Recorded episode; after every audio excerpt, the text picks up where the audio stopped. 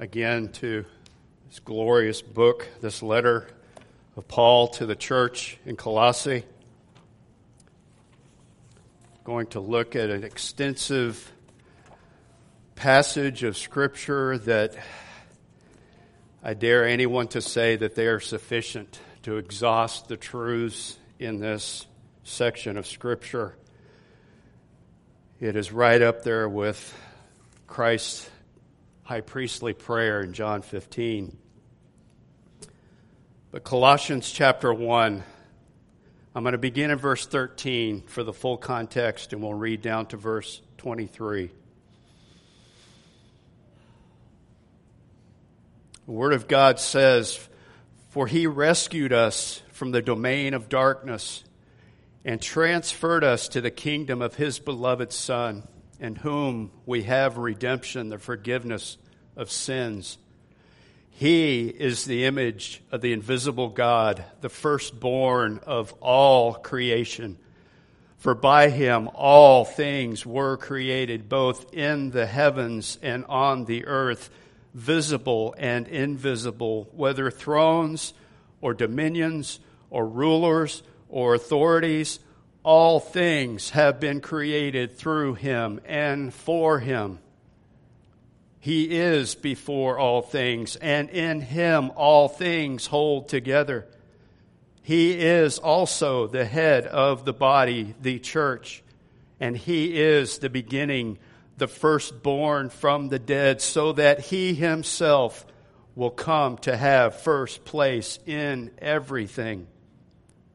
For it was the Father's good pleasure for all the fullness to dwell in him, and through him to reconcile all things to himself, having made peace through the blood of his cross. Through him, I say, whether things on earth or things in heaven. And although you were formerly alienated and hostile in mind, engaged in evil deeds, yet he has now reconciled you in his fleshly body through death, in order to present you before him holy and blameless and beyond reproach. If indeed you continue in the faith, firmly established and steadfast, and not moved away from the hope of the gospel that you have heard, which was proclaimed in all creation under heaven, and of which I, Paul, was made a minister." Praise the Lord. You may be seated. As we continue our study today in this glorious Christocentric passage, this letter from Paul to the Colossians, just a very brief reminder from our studies over the last 2 weeks of looking at Paul's introduction from the first greeting to these saints, where we saw Paul's offering of prayers of thanksgiving, and last week his intercession for their growth in the knowledge and the power of God, bearing fruit in their daily walk to please the Father. And now we come to this incredible passage that's also known and referred to as the hymn of Christ. And it's referred to or called a hymn because of its use of relative clauses, of the parallelism we see here, of the balance that's in these verses. And Paul uses this hymn to combat in a very profound way the false teaching in Colossae that fundamentally questions the sufficiency of Christ. And this false teaching doesn't appear to deny his lordship, but it is adding to the gospel by saying, yes, you started well with Christ, but we know how to take you deeper in the faith and knowledge by means of certain teachings, of rituals that were not part of the original gospel message. And Paul's greeting began to undercut this idea of something better than Christ or some other light needed beyond Christ. And in Paul's prayer, he specifically prayed for the gospel-centered realities, the knowledge and experience needed as a part of their belief and their life in Christ. He is simply telling all of us, if we will continue in the faith to learn who he is and to abide in him, the rest of our Christian life will align with His will. We don't need to go anywhere else or to anyone else other than Christ to find all the resources necessary for our growth in grace, for that deeper knowledge of God, and to experience His power in our lives. Before we begin to examine each section of this passage as much as we possibly can, I want to set before you some questions to ask yourself and to keep in mind as we look at these amazing scriptures. These are the same questions that Christ asked His disciples, His followers. And these are the most important questions we can ask ourselves. Who do you think Christ is? What do you think of Him? What is Christ like? Do you believe in His supremacy? And do you find Him satisfying to your soul? Do you see Christ as truly sufficient for all your needs? You could ask 20 different people on the street today and get these questions and get 20 different answers or opinions or arguments. Some people know about Christ. Some think He's God. Others who are atheists or even religious-minded will doubt Him. They'll doubt His supremacy, His sufficiency. Some consider Christ a great moral teacher or prophet, but not Lord over all. And there's others, even in the evangelical church today, who acknowledge Christ's supremacy with their words, with their mouth, and even give a mental assent to the scriptural truth that He is supreme. But in their hearts, deep down, they question His sufficiency, or they don't find Him satisfying enough to really trust and rely on Him. They may try in some ways to supplement or to add to Christ in their lives, or through a spiritual experience. They too may even start with Christ and then move on to other things. Maybe it's works, trying to serve somehow to supplement God's favor and retain that fellowship with Him. And that through their works and service somehow they'll show their obedience in order to earn that favor from God. It may even be an attempt to find some deeper spiritual principle that somehow through a hodgepodge of Christianity with some other form of religion or worship, maybe worship of creation, some New Age teaching, or even a secular prosperity teaching, that this will fill in what is perceived to be some gaps in my spiritual experience. The thinking is that Christ has to be or needs to be supplemented in some way to really enjoy life here and now. The real problem, the real heart issue, is not understanding and living in both the supremacy and the full sufficiency that is only found by faith in Christ. Paul, through the Spirit's transcendent power, speaks precisely and powerfully to those conditions that were in Colossae and that are realities in our world today. Maybe even what is occurring in some hearts and lives in our midst. As I said, we could probably spend tens of Sundays examining these 6 verses and never exhaust them. We won't for all eternity, I don't believe, but in our brief time today, I want to first identify some critical truths, some relationships within these verses that you can use, that I hope they'll take home and use for further study. And I want to set these before you before we examine closer these verses. The first truth is a relationship that Paul shows between both the supremacy and the sufficiency of Christ. Paul tells us that Christ is ultimately supreme, and if He is supreme, then He is fully and comprehensively sufficient in everything. From the testimony of Epaphras, Paul is aware of the supremacy of Christ in the lives of the Colossian church, that He is the Lord of their lives in the church, and he understands that they're committed to the lordship of Christ. But Paul, he wants to clearly convey to their understanding all of the implications of Christ as being Lord, and in His lordship, His sufficiency. He is sufficient for salvation, and this is nowhere else to be found but in Christ. But He's also sufficient in every daily aspect of their lives, fully knowing, fully caring, fully able to provide and transform within. So first is closely bound, this interwoven relationship of supremacy and sufficiency in Christ. Next is a relational parallel between Christ as both creator and redeemer.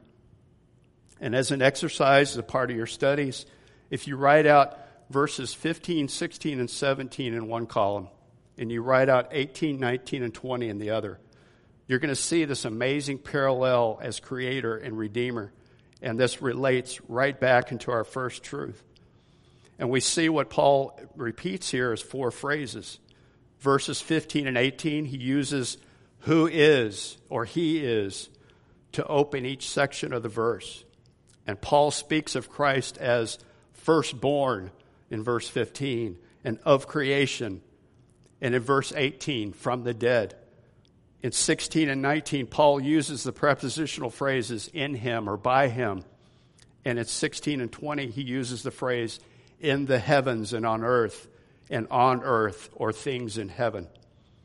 And each of these parallels Christ's lordship in creation and his lordship in redemption go together. They must go together. They're inseparable because as Christ is Lord in creation, it enables him alone to be Redeemer who can redeem us from any force or power. The Lord of creation rules and reigns over all that he has created and is therefore alone able to redeem those that he has created, those he has called, and those he exercises dominion over. So Christ is both creator and redeemer. And finally, did you notice how Paul purposely repeats these phrases, all things and he is? Quickly, just looking back over these passages, verse 15, he is the image of the invisible God, the firstborn of all creation. 16, by him all things were created, all things have been created. 17, he is before all things, and in him all things hold together. 18, he is the head of the body, he is the beginning. 19, all the fullness. 20, through him to reconcile all things to himself.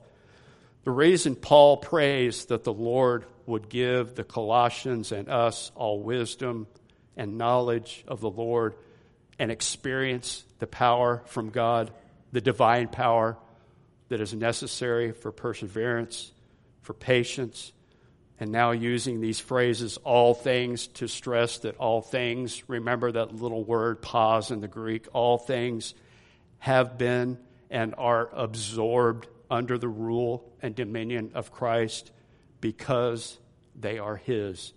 He has made it, and he alone rules over it. And Paul also uses the repeated phrase, he is, to strongly emphasize just who Christ is. For them, for us, if we are to grow and continue growing in our understanding of who Christ is and all the facets of his glory and attributes, this will keep us abiding in him. This will keep us in his love and on the narrow path of spiritual growth.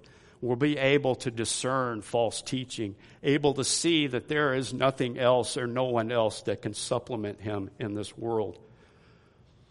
And by seeing him in faith, abiding in him, we will humbly and affectionately come to know that he is supreme and he is absolutely, completely sufficient for every aspect of our lives and our spiritual experience.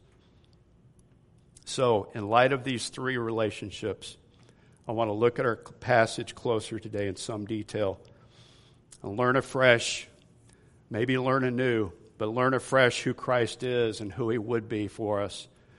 And may we be edified in the faith. And I'm going to go against my Baptist heritage. And instead of three main truths, I'm going to bring out five main truths. I hope that's okay with everybody. But in this pericope of Scripture, I find, number one, Christ is the image of the invisible God. Two, Christ is the Lord of creation. Three, Christ is the head of the church. For Christ is the fullness. And finally, Christ, number five, Christ is the reconciler. Number one, He is the image of the invisible God. This may seem to be a tricky statement, but if we consider both its use in other scriptures and in this grammatical context, we can see that it's intended to be used as a definite noun, which highlights the unique status of Christ. Genesis 1:27, Moses wrote that God created man in his own image. In the image of God, he created him. Male and female, he created them. In this account, to be created in God's image is not to resemble God in all aspects and attributes, but to represent him as the authority over his created realm. And Paul also gives allusions to this Genesis account in Romans 8:29 and in 1 Corinthians 11:7 and other accounts when he looks at Christ. However, in none of these accounts is it conveying Christ as being something less than divine. No, it is the qualifier in the same verse of the invisible God that focuses on the revelatory function of this image found in Christ. Christ is the true wisdom. He is the intermediary being that provides access to the transcendent God. It is through Christ alone that God's nature and will are made known to his creation. The idea that Christ is not divine is not entering Paul's mind here. God is spirit. This means we cannot see him. We cannot feel him and taste and touch him. And he does not have a body like we do. But Christ has come, cloaked in flesh. And as the image of the invisible God, he has manifested to us what and who the invisible God is like. God in the flesh, God incarnate. Remember what Philip said to Jesus in John 14:8. He said, "Lord, show us the Father, and it is enough for us." But what was Jesus' response? "Have I been so long with you, and yet you have not come to know me, Philip? He who has seen me has seen the Father. How can you say, 'Show us the Father'? If you have seen me, you have seen the Father and have experienced what he is like." If we want to know what God is like, we need to look as the Son, toward the Son, as he is the perfect reflection and image and likeness of the Father. Not less than him, but equal to him. The one true visible representation of that spiritual reality which transcends our sight and senses, if we will seek him, to know him in spirit and in the truth of his word. As you remember, way back at the beginning of Hebrews, chapter 1, verse 3, it says, talking of Christ, "He is the radiance of his glory and the exact representation of his nature, and upholds all things by the word of his power." Yes, Jesus is divine and is very God. Jesus bears a special filial relationship to God. It can be seen this way: just as our sons and daughters, or we as sons and daughters, are represented to our parents, we are no less human than they are. And just so the Son of God is no less God than the Heavenly Father and is an eternal, everlasting relationship with him. And since he is very God, this is the very core of his power and ability to redeem us from sin. Christ is the image of the invisible God. And now we come to our second truth. Christ is the Lord of creation. Paul says in verses 15 to 17, "He is the image of the invisible God, the firstborn of all creation. For by him all things were created, both in the heavens and on the earth, visible and invisible, whether thrones or dominions or rulers or authorities. All things have been created through him and for him. He is before all things, and in him all things hold together." Jesus Christ is not only the beloved Son of God. He is not only our Redeemer. He is not only the image of the invisible God. He is the firstborn of creation and all creation. Now, this too can be a tricky phrase, and some have brought questions to people's minds, and many false religions have used this verse to question the eternality of Christ and his equality with the Father, even as the Son. And they ask or even promote that there was a time when Christ did not exist. They think that Paul is saying Christ is the highest of all created creatures. No, the word firstborn, prototokos, means or points to the rank or supremacy of a being or person. And even in the Greco-Roman context, in the writings, it refers to the one who is of the highest legal heir of his father's inheritance, with all power and authority of the father over the household. And we must also consider the modifier of all creation, which immediately follows and must be included to grasp the full meaning here. This is because in verse 16, Paul says, "For in him or by him all things were created." So Christ is not in the lineage of created order, but he himself brought creation into being, all of it. And Paul continues with great emphasis on this created realm under Christ to stress not only the earthly realities that for the most part we can see and experience, but also of all the heavenly realities, those things unseen. From nations and kingdoms, kings and rulers, presidents and dictators, and also with the unseen spiritual realm that rule under the authority and for the purposes of Christ in the heavens and on the earth, visible and invisible, thrones or dominions. All things have been created through him, and see this part for him. Jesus Christ is not only the creator of all creation. All of creation was created for him. He is the beginning of creation. Wisdom was the first of his works in creation. You find that in Proverbs 8. He is the source of creation. He is the end of creation.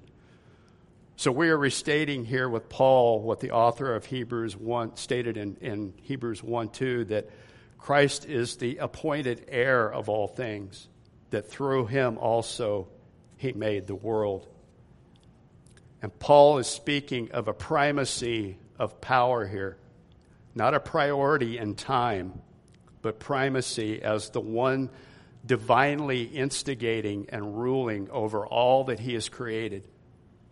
Christ is the firstborn, the begotten Son of God, the one and only of a unique kind, loved by the Father and sent for the purposes of redemption.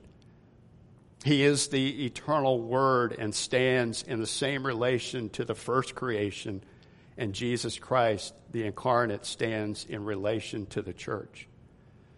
As Christ, who is the eternal Word, brought all the worlds in creation into being, Christ is also the incarnate, beloved one who brought the new covenant and the church into being at the cross. Christ is not just the one who created all that has been created, but he created it for himself. Creation finds its reason for being in glorifying him. He not only created it all, but it is for his pleasure. It is for his glory. And because of this, Paul tells us that Christ has the primacy over all creation, and he is alone able to uphold it. He alone holds it all together, and until at the proper time of the Father, it has fulfilled its purposes. Christ's glory in creation is a glory and a coherence that goes beyond all philosophical reasoning to find a principle of coherence. It is beyond the efforts of the chemist, of the physicist, of any science to fully understand that great mystery of the binding of unseen energy and force at work within this universe. Paul's telling us in such a profound fashion that Christ is beyond all this. It is himself in which the whole universe coheres. Nothing is outside of his control. And if you are in Christ, Paul is telling the Colossians and us that if you have been saved from these forces of darkness, then you have everything you need to exercise dominion in Christ. Amen? Now this leads us into verse 18 and the third truth. Christ is the head of the church, the glorious head of the church. He is also the head of the body, the church, and he is the beginning, the firstborn from the dead, so that he himself will come to have first place in everything. Christ is revealing here that Christ is revealing through Paul that he himself has established himself as supreme, as head over the body of believers, that he has redeemed the church.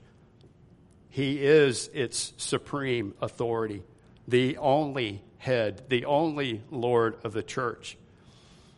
And this is a great charter of freedom for us as believers, because being under the authority of Christ in his true church, we must know that no fallible human can make up and interject rules and traditions and teachings into the sphere of the gospel and Christian faith that has not been ordained by the Lord in his word.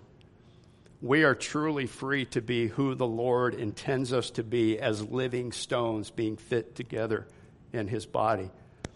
And now no one, however spiritual they may seem or profess, has the right to add any commands apart from the Lord and his word for what we are to believe and who we are to be in Christ and his church.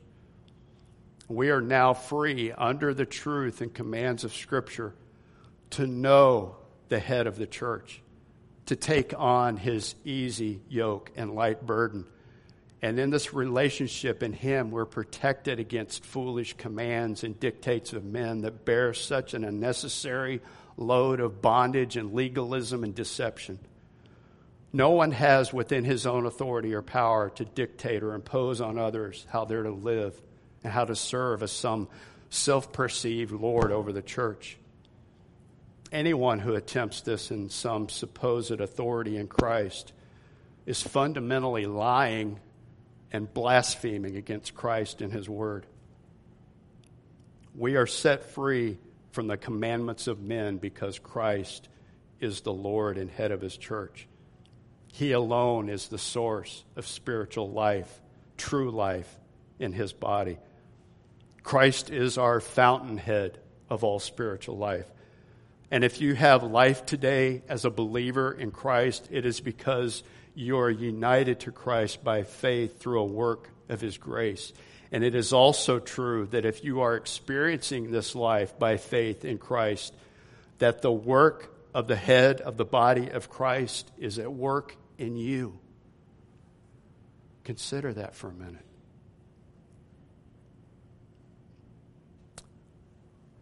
Paul continues and tells us now that Christ is the beginning, again, the firstborn from the dead. He is, again, the prototokos, not the first to be raised from the dead, for Christ himself raised many from the dead prior to his crucifixion. This firstborn from the dead speaks of his preeminence, his being the special, the exalted status of being raised from the dead, and this after his crucifixion. And in this we see that Paul is highlighting Christ's supremacy over the new creation. He is, you could say, the head of the group, the head of his household, of those called to be resurrected into glory, and affirming the redemptive work of the Son, pointing to the new creation. It is Christ being raised from the dead that is front and center of our Christian proclamation. Well, we know what Paul says in 1 Corinthians 15, that if Christ has not been raised from the dead, then our preaching is in vain and our faith is in vain and it's worthless and we're all lost and still in our sins. But because Christ is the firstborn from the dead, we also have a sure hope of resurrection life. And this is why we expect, this is why we hope in the fullest sense of this word, that as a Christian, we hope in our resurrection so that we may be with him in glory. If you do not have this hope, if this is all something foreign to you, something unheard of, something that you only hope for in this life only and strive to find some kind of fullness and satisfaction in this world, this time, then I pray, I compel you to go to Christ. to seek him, seek out his mercy and grace, his forgiveness, so that you too may know, truly know what this hope of resurrection life is within your soul. Christ is our supreme head. He is the ultimate leader of the church and of this church, of this local body, and he carries all authority in our lives to his glory. And with this authority of and in Christ, we also find the fullness of his deity. And this brings us to our fourth truth. Christ is the fullness, for it was the Father's good pleasure for all the fullness to dwell in him. We just saw from verse 18 that Christ, as the firstborn from the dead, will come to have first place in everything. And Paul now gives us the basis of the reason for this eternal plan coming to fruition, because it was the Father's good pleasure. The Father's good pleasure, his intended purpose for the fullness of his divine nature, of his divinity to dwell in Christ. Christ as the incarnate Son of God is fulfilling the role of the temple in which we find the full presence of God abiding on the earth.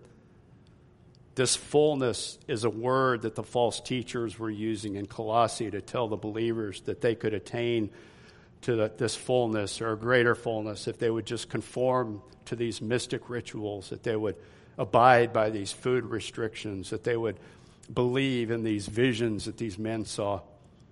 And Paul is setting here an unshakable foundation by saying, no, it is the Father's will that all the fullness necessary is found in Christ.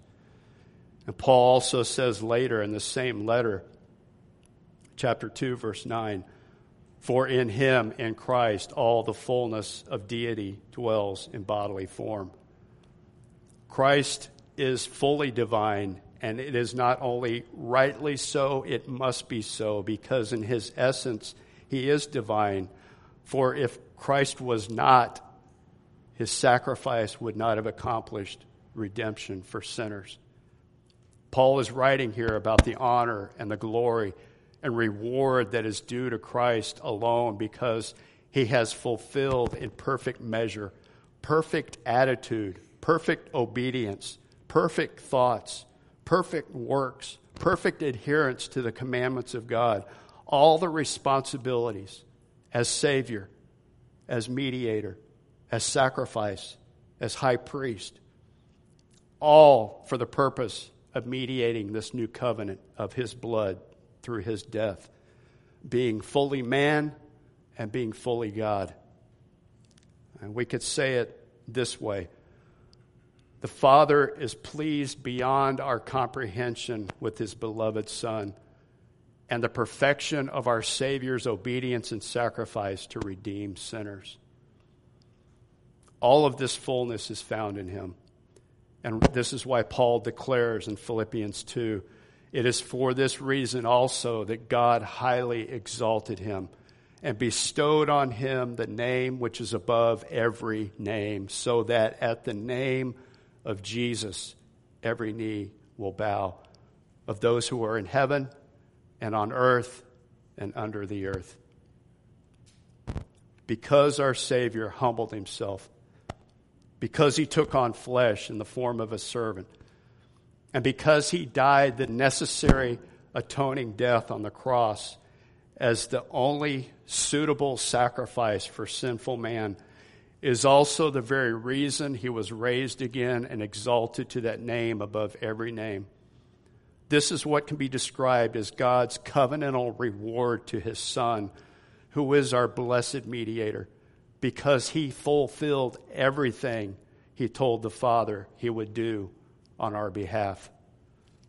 And this is important for us to remember, because Paul tells us that only in him are we more than conquerors. We are more than conquerors because he is exalted to the fullness of the Father because of the Father's pleasure in his obedience. So we too are exalted in him. Why do we need to look for fullness, for satisfaction, for assurance anywhere else than in the person of Christ? We cannot find, I would challenge you to find anything comparable to his glory, to his honor, to his blessing in this world.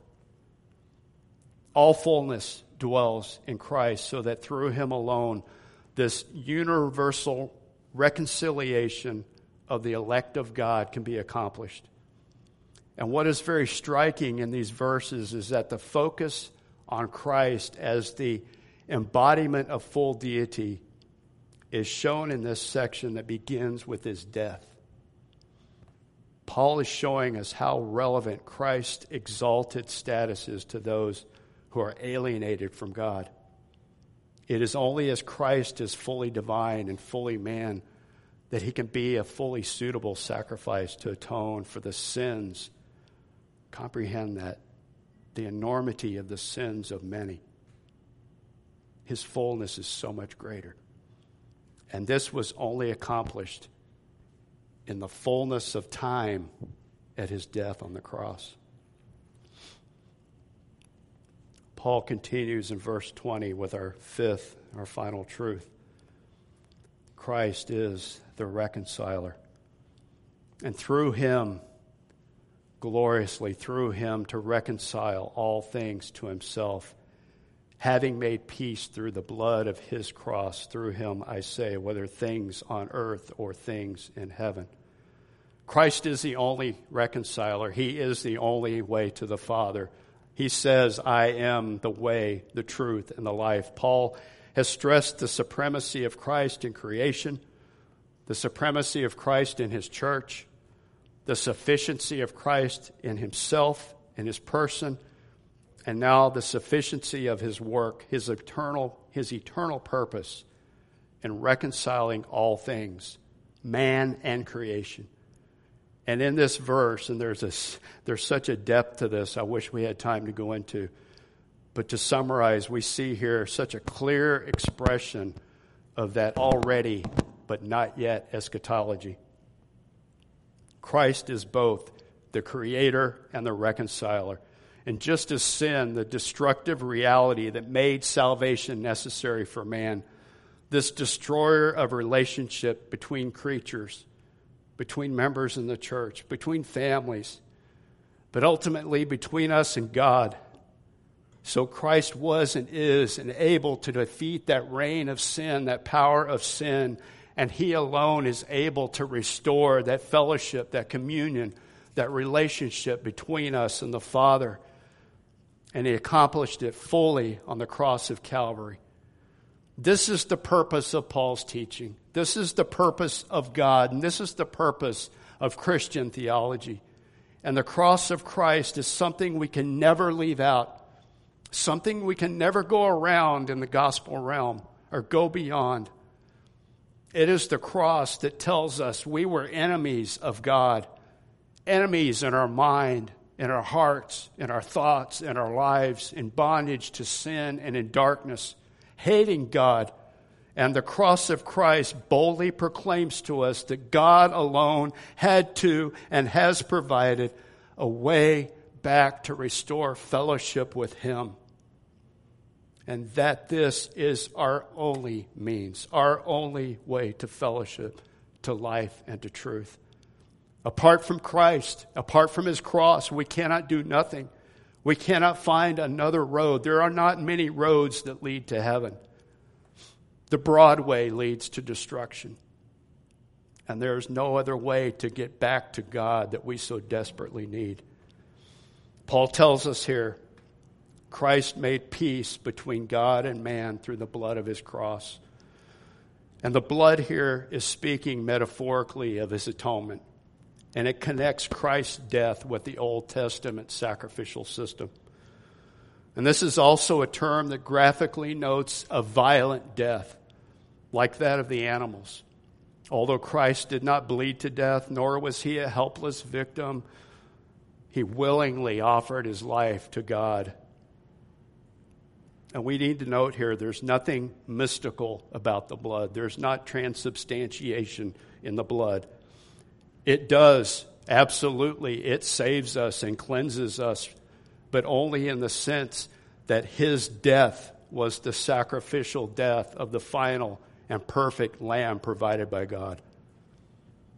This blood of Christ is applied. It is to be applied in a symbolic sense by faith, in the same way that we see Christ by faith and see him seated in the heavenlies at the right hand of the Father. For us to be reconciled to God by the death of his Son is the critical element in salvation. The shedding of Christ's blood was the visible manifestation of his life being poured out in his sacrifice on the cross, bearing fully the eternal weight of punishment for our sins. This is Christianity.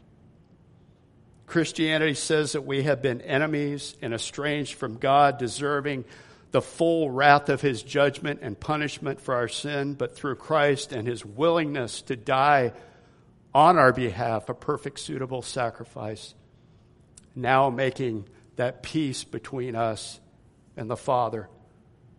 God's wrath has truly been satisfied.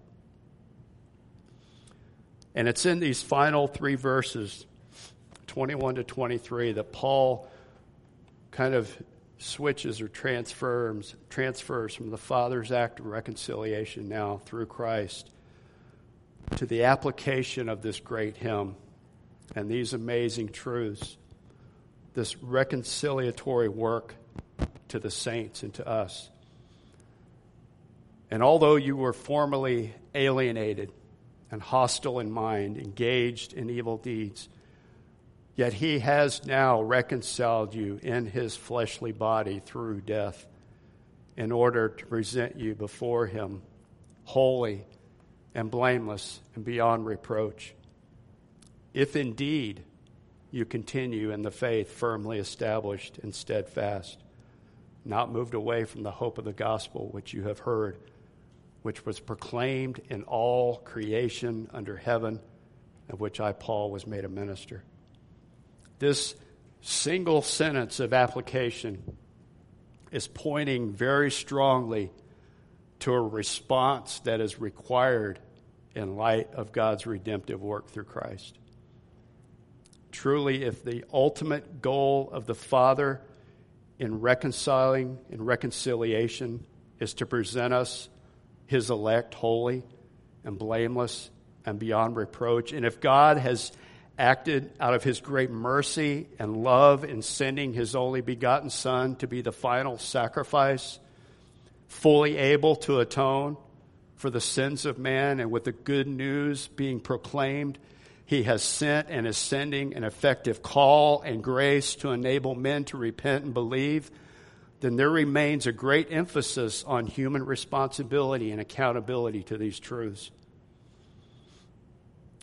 This becomes a reality for all true believers. This grace received, enacted upon the soul, the divine reconciliation that takes place, that gift of faith and repentance that are bestowed in a new heart, making it possible to know the Lord, to walk by his power. And this is why Paul also includes this conditional statement, if indeed. He's not expressing a doubt here for the Colossians. It's expressing a statement that continuance will be the reality of their faith, because those who are truly reconciled in Christ will continue in the faith. For we see in Luke 8:13 and even 1 John 2:19 that those who are not really saved, who are not truly reconciled to God through faith in Christ, that they would appear to believe for a while and then fall away in a time of temptation, or they would depart from us. They would depart from the church because they were really not part of us. So true reconciliation leads to a continuance in faith. You will continue in the faith if you've been truly reconciled. And Paul makes it very clear that they would continue in, and then they would continue in the gospel that they have heard in all of its universal call and claim. The gospel that they and we have heard from Christ through Paul and the other writers in the Word of God And as I know you have heard from this pulpit and in our sharing and our fellowship, we can never diminish. We can never get beyond. We can never add to. We can never take away from the gospel of Jesus Christ. It is our daily sustenance. It is our daily life. It is the realm in which we exist now as new members in Christ's body. And we must embrace Christ. We must walk in this gospel by faith. It is not by sight. Daily repenting of our sins, daily turning to Him, living by His word, in His word. This is where we find true blessings. This is where we find the benefits and true satisfaction of being reconciled to God, of knowing the sufficiency of Christ. So I ask you again, who do you say that Christ is? Do you know Him in this way? Are you progressing in this knowledge of Him? Are you hungering more and more and thirsting more and more for His kingdom, His righteousness? Have you come to see just how truly sufficient He is? We need not to go anywhere else. We should not go anywhere else, any place else, to anyone else. He alone is our Creator. He alone is our Redeemer. He alone is the reconciler of sinners to a holy God. And only in Him is the fullness and the utmost in satisfaction to our souls, day by day. And we are in the daily process of learning these truths, of being edified in these truths, of being corrected in these truths, of being trained in righteousness in these truths. And we must also be applying them and living in them daily, deeper, consistently. This is reality, brothers and sisters. Christ is the Alpha and the Omega. We begin with Him, and we will end with Him, either in judgment or reward. And our reward is Him. It's Him. Let's pray.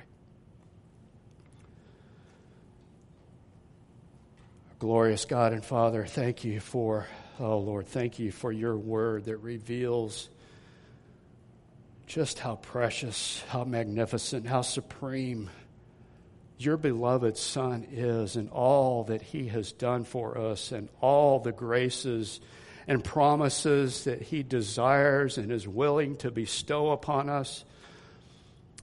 Father, even with these realities and these promises that are yes and amen in Christ, may He alone, Lord, continue to be the main target, pursuit, aspect, desire of our life, to know Him, to see Him through the eyes of faith, to behold Him clearly, humbly, lovingly, hungrily, thirsting in the Word. Oh, Father, so that we may live a life pleasing to You in further of the proclamations of Your truth in the gospel, the good, glorious news of none other than Jesus Christ, the righteous. I pray that You would write these words upon our heart this day, to meditate on them this week. In Jesus' name, amen.